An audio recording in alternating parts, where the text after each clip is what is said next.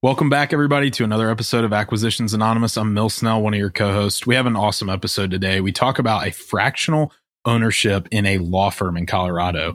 It is very atypical. You almost never see these things hit the market. And so it's really unique it's a very difficult deal to do if you're not a lawyer and you're not in this practice area. But we talk about a lot of the nuances for buying and selling ownership in professional services firms.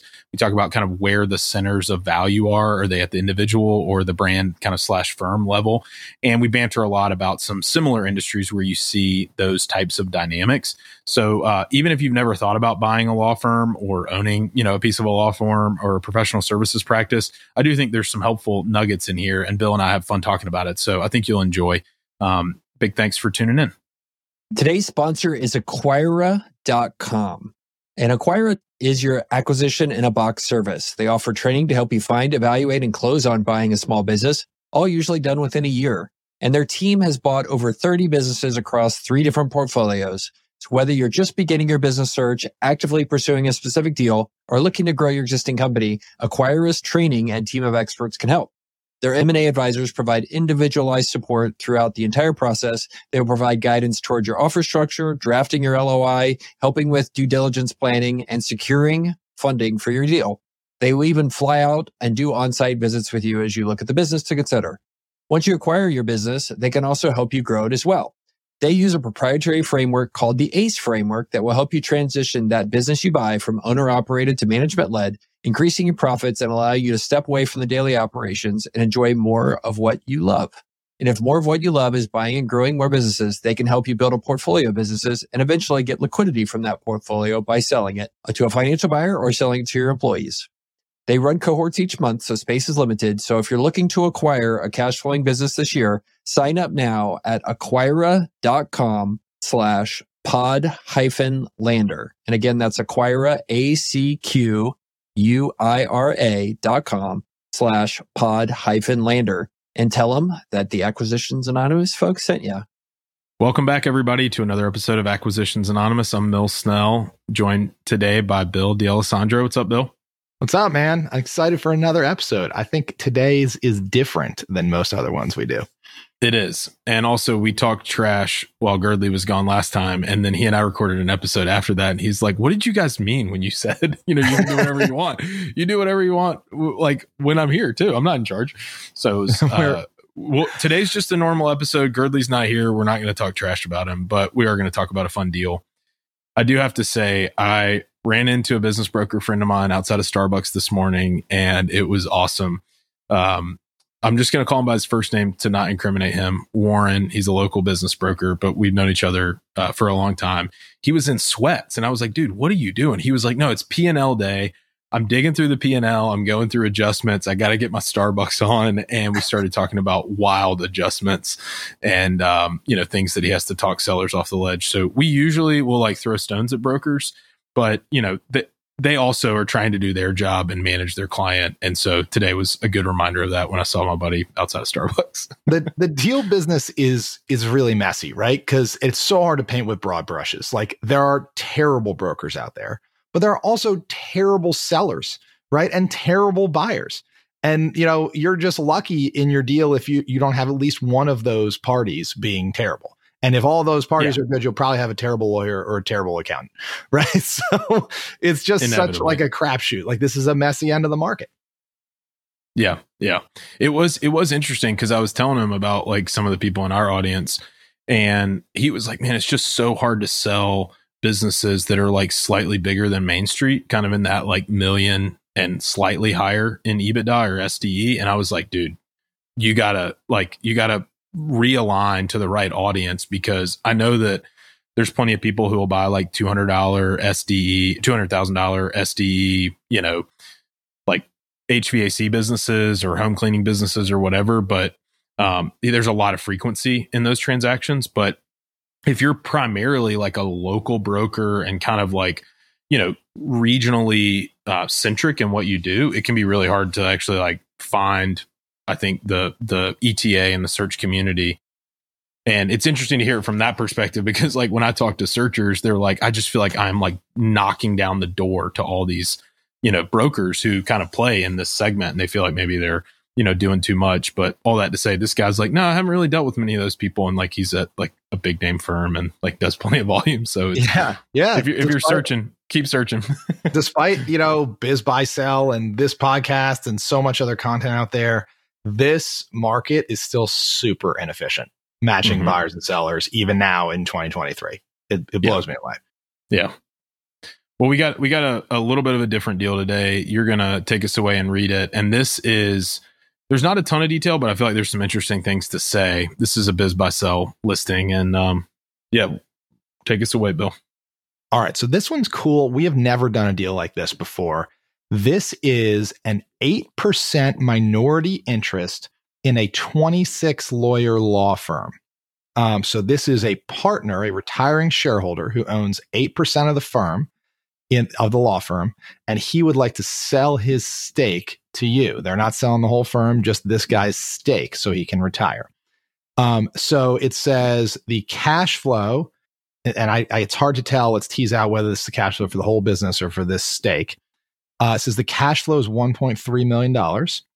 Um, but that's also the gross revenue. So I don't know. So the gross revenue 1.3, EBITDA 560,000 and FF&E 150,000.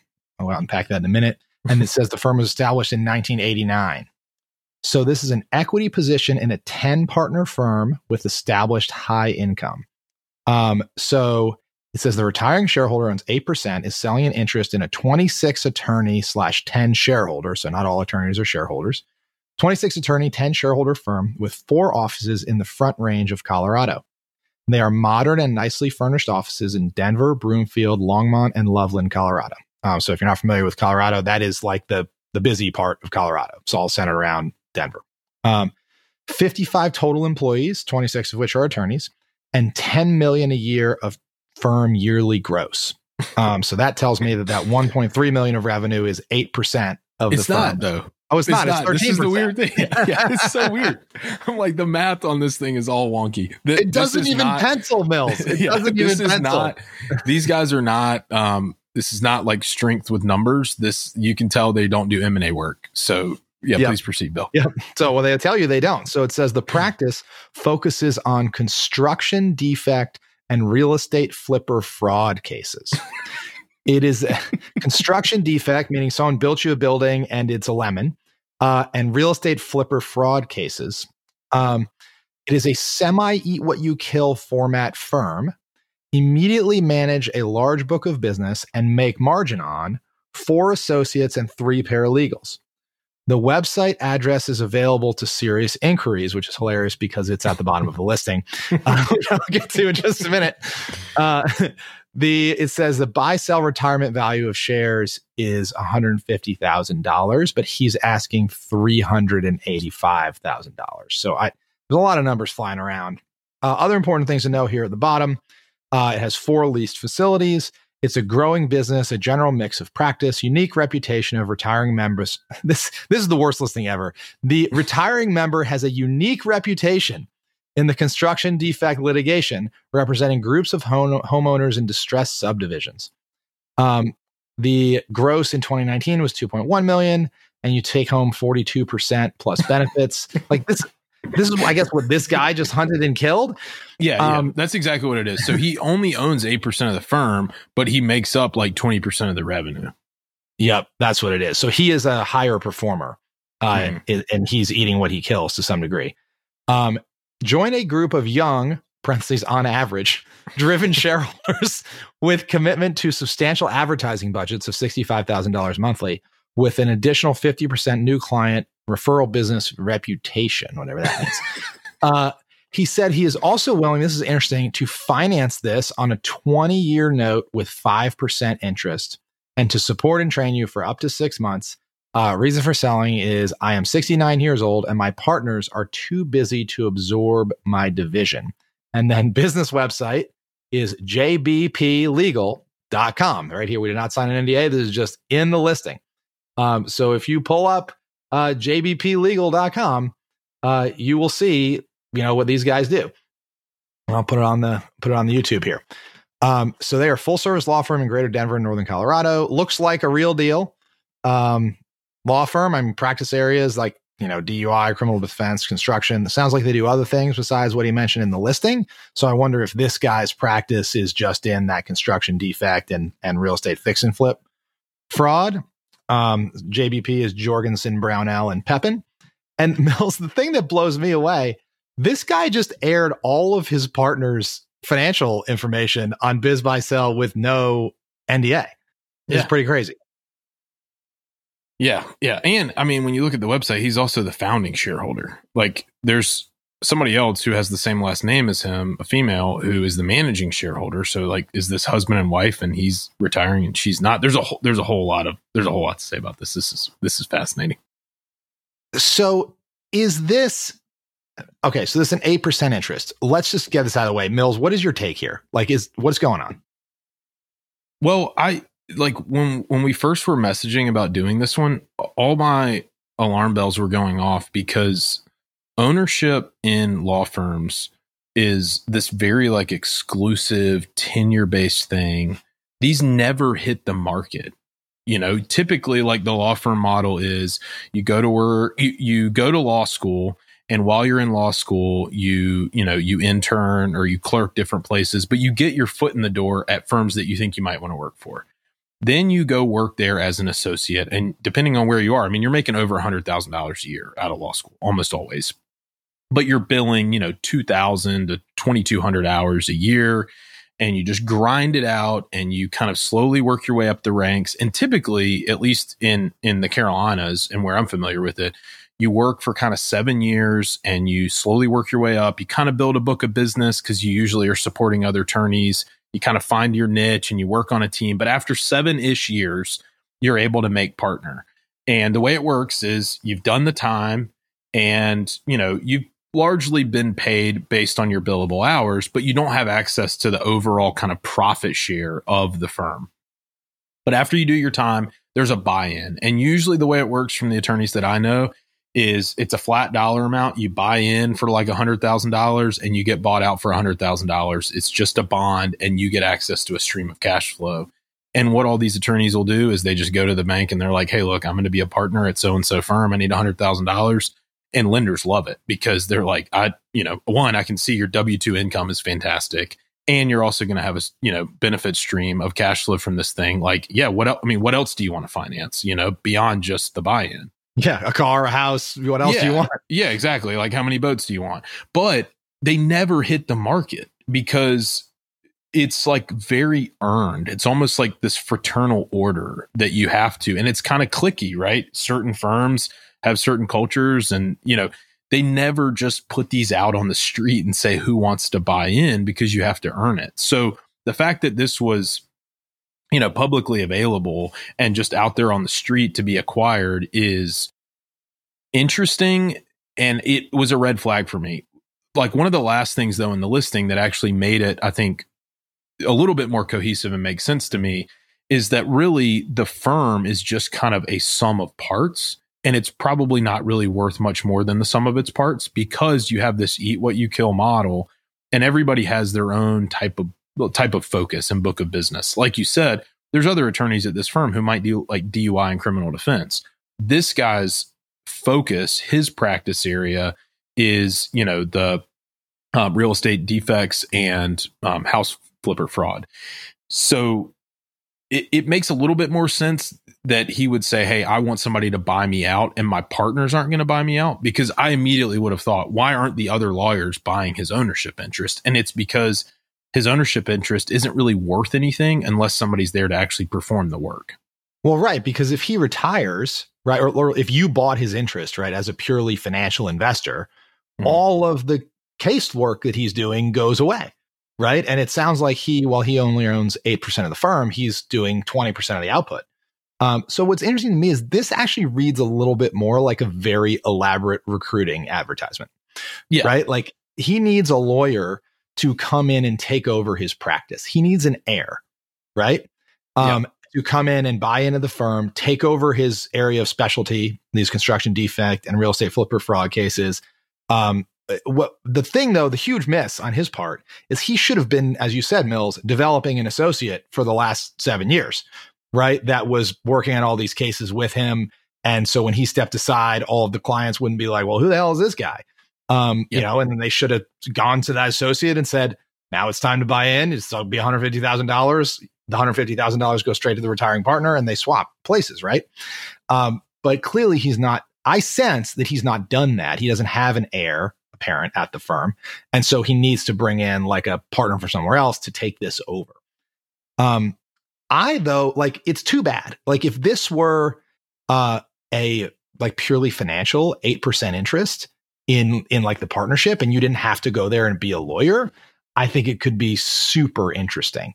Um, yeah. And those things, I don't think ever hit the market because yeah. that's not how these firms are really structured. That you can be no. Usually, usually the problem that these firms have is, you know, you you are you're kind of the older folks are benefiting from you know all the labor and work and billable hours of the younger folks. And the dilemma that they get into is like, hey, we have some older attorneys who are not really carrying their weight anymore, but they're still getting like a really nice profit share essentially even though like we can't get them to retire. We can't get them to actually sell their interests so that we can continue to kind of recycle this you know access to this benefit stream. But yeah. it's it, it's basically it's it's basically not sellable to anybody other than the person who's going to go perform the work. It's like the dentist dilemma.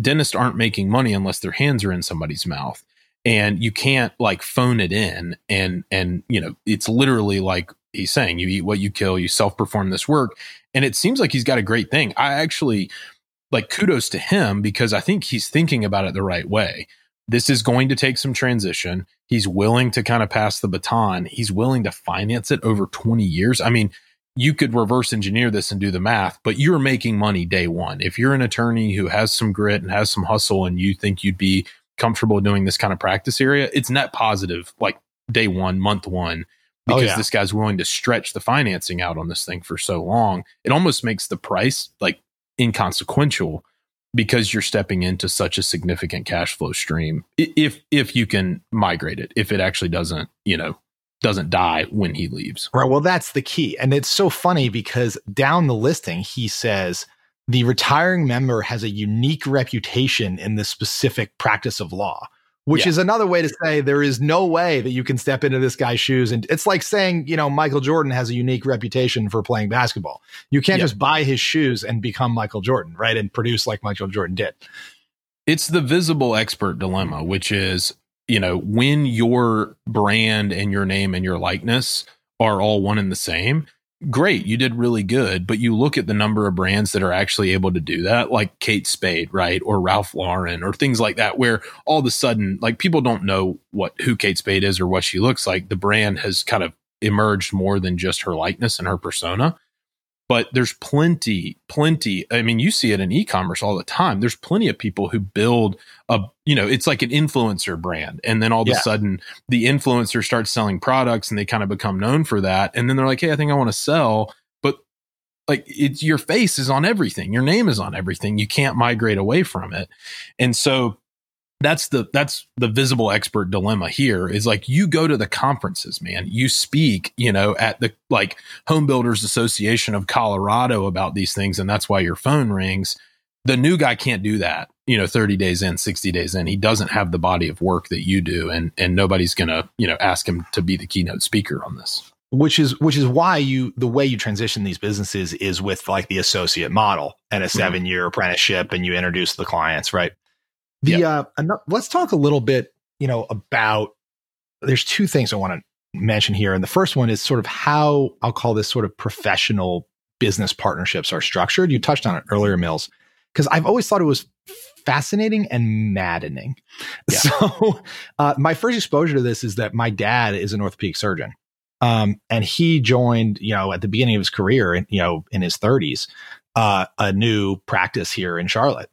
And, you know, same thing, like probably paid a hundred grand to buy in, you know, essentially become a doctor, a partner, right? Mm-hmm. Uh, he worked there for his entire career and the firm is now massive. I mean, it's got 20 to 30 times more docs, maybe 50 times more docs than it did when he started. Um, they, are the re- main regional orthopedics player, uh, a juggernaut, right? Mm-hmm. Um, and so it has created, there is insane equity value in this yeah. thing. Uh, and these these medical practices get bought all the time by private equity and all that stuff, right? Hospitals and uh, Hosp- also hospitals, like buy them. Yeah. yeah. There's a huge amount of equity value that is created. Um, and the insane thing is, so my dad retired like three years ago. Um, when you retire, you just hand your shares back, like you're just done. And I'm not exaggerating. If they sell the business for a billion dollars the day after you retire, you get nothing. And all of the proceeds go to the guys who just happen to be working there when it sells. And Yeah. it creates this like extremely messed up incentive system. But the bananas thing is the doctors don't even really get it. Like my dad was not even that bothered by this. He's just Mhm. like, yeah, that's like how it's been for the last 50 years or whatever. It's nuts. There's a lot of things in the healthcare space like this. The big one that you see is the ASCs, ambul- ambul- ambulatory surgery centers, where you you kind of have it's like a it's a small club, you know, and you'll see it for like ophthalmology, uh, ear, nose, and throat. Um, you know, some of these like outpatient surgery centers that are not necessarily affiliated with the hospital.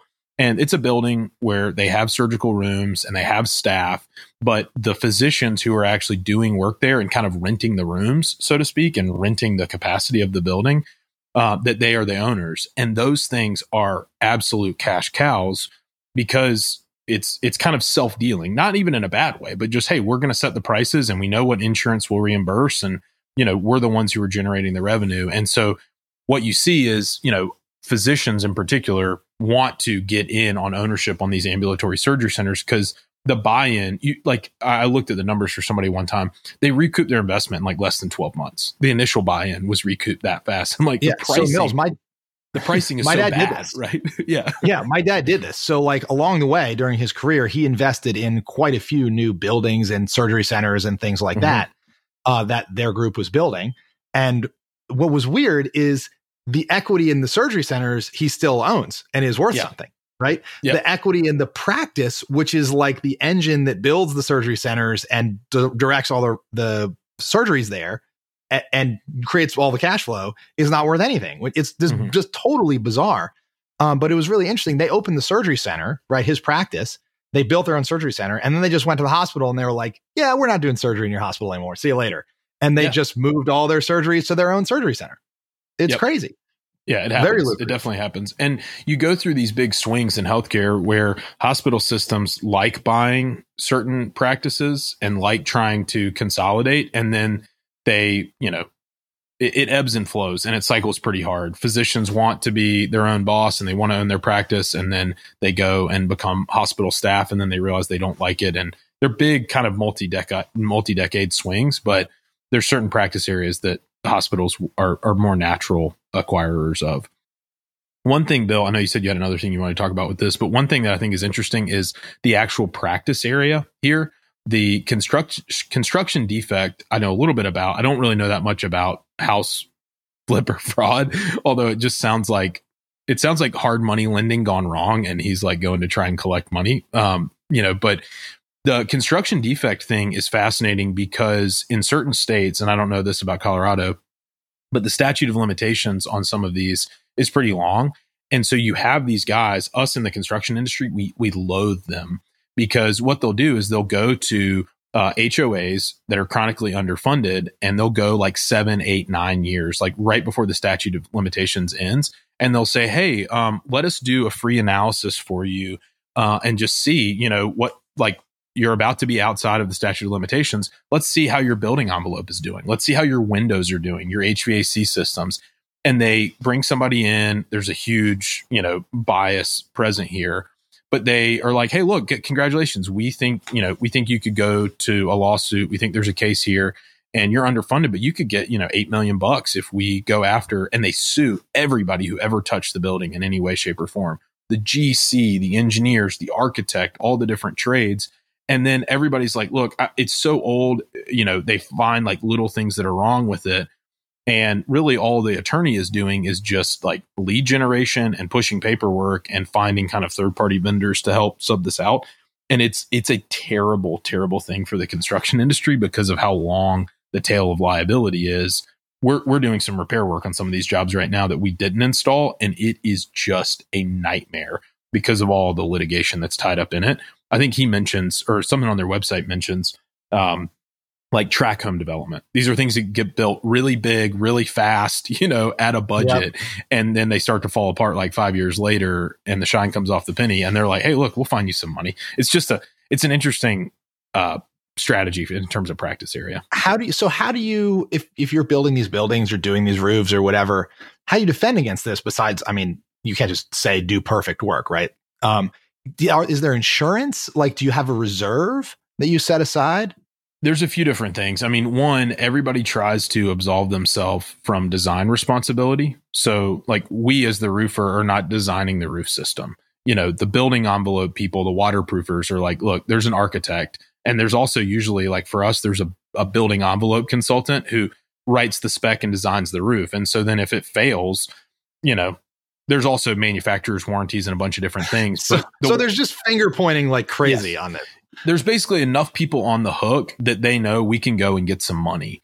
And, you know, there's there's a lot of different things that can go wrong. And and before I got involved, the business that I'm involved in now, they had an issue where, you know, just one little thing that really was not incriminating and didn't create fault or whatever created enough of a, you know, an issue to the forensic architects and, you know, the people who come after the fact to pick these things apart that you know you just end up having to settle out. That's the that's the scam or kind of the racket yeah. about it is that everybody's like could we go defend ourselves? Yes but it's just cheaper just to just to settle and you know to make it go away. And sometimes it is hitting your insurance but it's all about who you do business with i mean that's this is like the whole scam in like the american financial you know capital legal system is that it's always cheaper to settle. So you've mm-hmm. got a ton of these lawyers who basically just do lead gen and it's it's everything from product liability to advertising to ADA compliance to I mean anything, right? There's these yeah. whole classes of law firms that just run around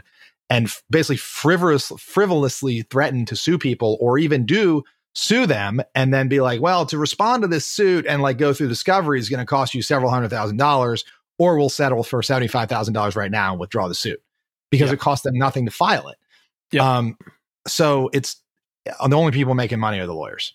Uh, yeah. So, I mean, what I, what it makes me say about this particular deal is, you know, I like philosophically, I hate the practice area, but like if, if this is, if you want to practice law, this is, there's constant demand Sh- short of some major regulatory change in the state of Colorado that is probably never going to happen.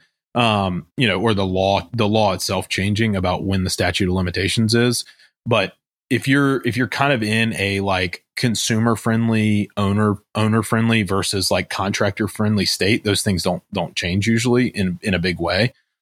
I think there's very, very stable demand, is what I'm trying to say. I also like that he gives credence to the fact that, like, hey, there's firm marketing spend, like $65,000 a month that is probably more tailored to the like DUI defense, criminal defense, like, you know, yep. slip and fall kind of things that, you know, those are the people who have billboards up everywhere and, you know, they're, they're just trying to generate, you know, call volume. I don't know that it really helps if you buy this guy's book, but uh, it seems like there's at least kind of some communal aspect to this firm that is probably worth something.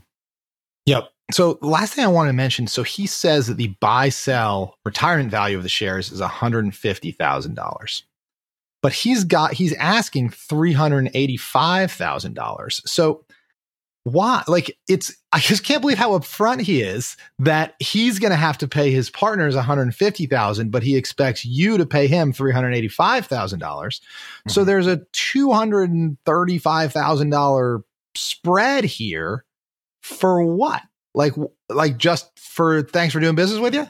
No, I think I think it's I think it's him trying to say, look, this is my ownership, right, is worth one thing, but my cash flow is worth another because the two aren't linked. It's not like it's not like, hey, you own 8% of the business and you get 8% of the cash flow. Because of the eat what you kill model, you can own 8%, but not all of it is actually hitting the bottom line.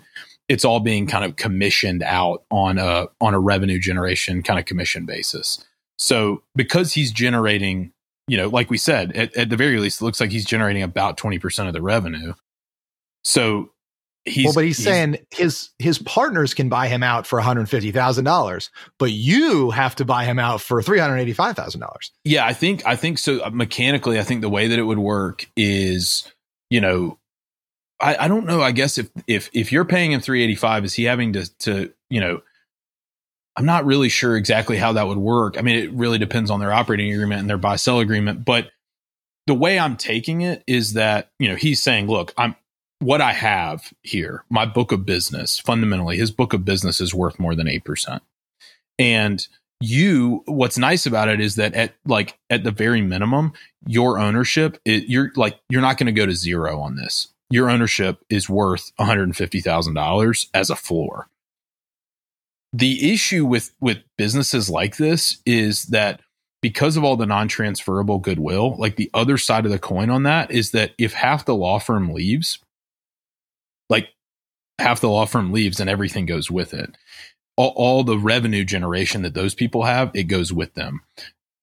It stands to reason that this guy's book of business could stand on its own theoretically. Like if if he doesn't really need the billboards and the back office and all that, it could be one you know one lawyer, four associates, and three paralegals, and they could do the same thing without this kind of banner, you know, and without the without the the firm being the wrapper around it with all the other people. So it it's a very kind of tricky situation and i can only imagine all the politics and everything that would go along with this you think it's difficult to buy a business from one person imagine buying into a partnership where there's nine other shareholders and you've And got they're all you know- lawyers. yes yes exactly Even if you can get all of the paperwork buttoned up, can you imagine showing up to your first partner meeting?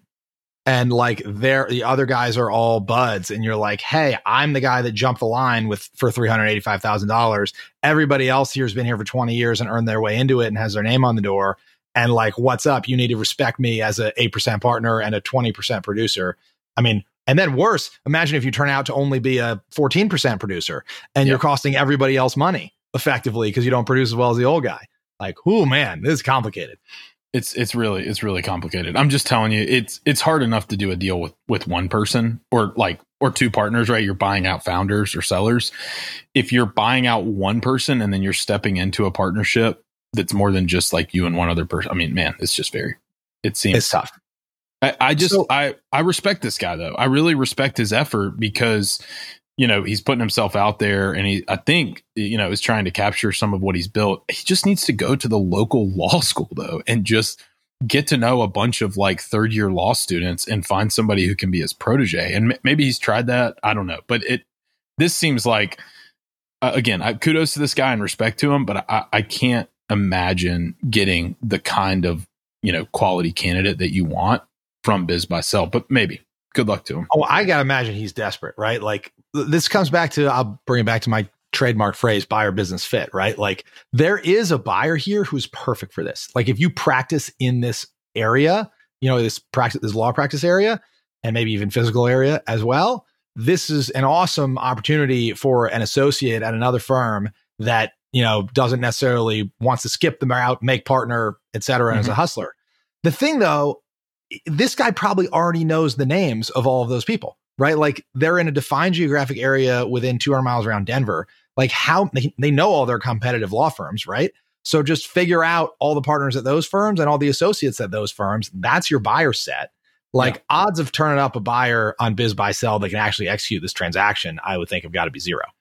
Well, and you know, it's not like it's not like his counterpart, like the the guy who is is like him maybe 10, 15, 20 years prior in Texas can't buy this thing. It's not like, oh, I already have this this book of business in Texas and now I really want to go establish it in Colorado because you're a member of a law firm already and now you're going to go be a minority member in a different law firm. Like, it doesn't work that way. So, you know, unfortunately, like probably what he should have done if he really wanted transferability is carve this thing out, you know, five years ago and say, I'm, you know, sufficient, autonomous. I have this book of business. I, you know, separated from another law firm years ago in anticipation of this. It's just, it, it's it's inherently very problematic to transfer and doing deals with lawyers, like we said, is just incredibly difficult. Yep. Yep. So if you fit exactly, this is actually really interesting. The guy's going to finance it for 20 years. You can step right into an established brand. There's a ton Um, of value there. ton of value there. man, but I would love if you're listening to this and you have ever seen a deal that is a pure financial interest in one of these partnerships where you, you know, even if it's doctors, dentists, you know, lawyers, uh, engineers, architects, if you have ever seen a purely financial interest in a professional services firm uh, that is lucrative, I, we would love to review it on the pod. Uh, so send it over. Uh, I have not seen very many publicly. They don't. Um, They're not public. They're just not public because if it's if it's worth if it's worth like anything at all, it doesn't it doesn't leave the partnership. I mean, most operating agreements are written, right? Where it's like actually you're prohibited from going to sell this in public until I've passed on it. And so if the Yeah, other right, partners right. have passed on it, why in the world would somebody else want to do it? You know? Yep, that that's tough. Uh, and then also, like, let's say you end up owning twenty percent of some guy's law firm. I mean, how salty are they going to be? Like the other six guys, like that you're just reaping twenty percent tax on them. You know what's going to happen eventually? They're all going to quit. They're going to walk next door, hang their own shingle, cut you out, and be like, "Sue me, I dare you." Yeah. Right? That's going to happen eventually. Yeah. And I mean this that this happens all the time in in the like real estate brokers, lawyers, CPAs. Like you can leave, and all the professional goodwill leaves with them. And so it's it's really a special thing when somebody builds a brand around professional services that is kind of larger than the operators, like larger than the practitioners, uh, because it, it's usually so personality and kind of individual driven. Yeah, it's very hard to build something that is what I'll call securitizable, right? Mhm. That, that is can become a purely financial interest and can be bought and sold between third parties without affecting the operation of the business. And mo- and Yeah. most brands, by the way, equity interests are securitizable by default, right? You know, like Mills, you bought your roofing business. You know, I bought my dog brand. You know, most businesses by default are securitizable and transferable um, if you have good SOPs in place and whatnot. But weirdly, professional services businesses are by default not securitizable um, and transferable. Um, so you got to do a lot of work to get them there. This was a fun one. Um, Yep. Thanks to the listener who sent it in and for for reaching out on Twitter to tell us to talk about it. I think you also said maybe you would try and talk about it. I'm I'm trying to remember who it was who sent it to us, and, but they were they were saying, hey, I may I may talk about it. So if you do, um, let us know because we'd love to hear all the things we got wrong. Um, big thanks to to our sponsor again, Acquira. Um, appreciate you helping out the pod and do us a favor and um, like, review, um, give us five stars on your podcast preferred podcast app because it helps more people find out about us. Well, you know, uh, Mills, Mirko told me the thing that we really need people to do is to subscribe in their podcast app because it really helps our download numbers. Because just transparently, all when you subscribe, your phone downloads every episode we put out, helps our helps our download numbers, um, and makes you more likely to listen to us chat a couple times a week. So subscribe and hit the five star. Thanks so much. See you guys next time.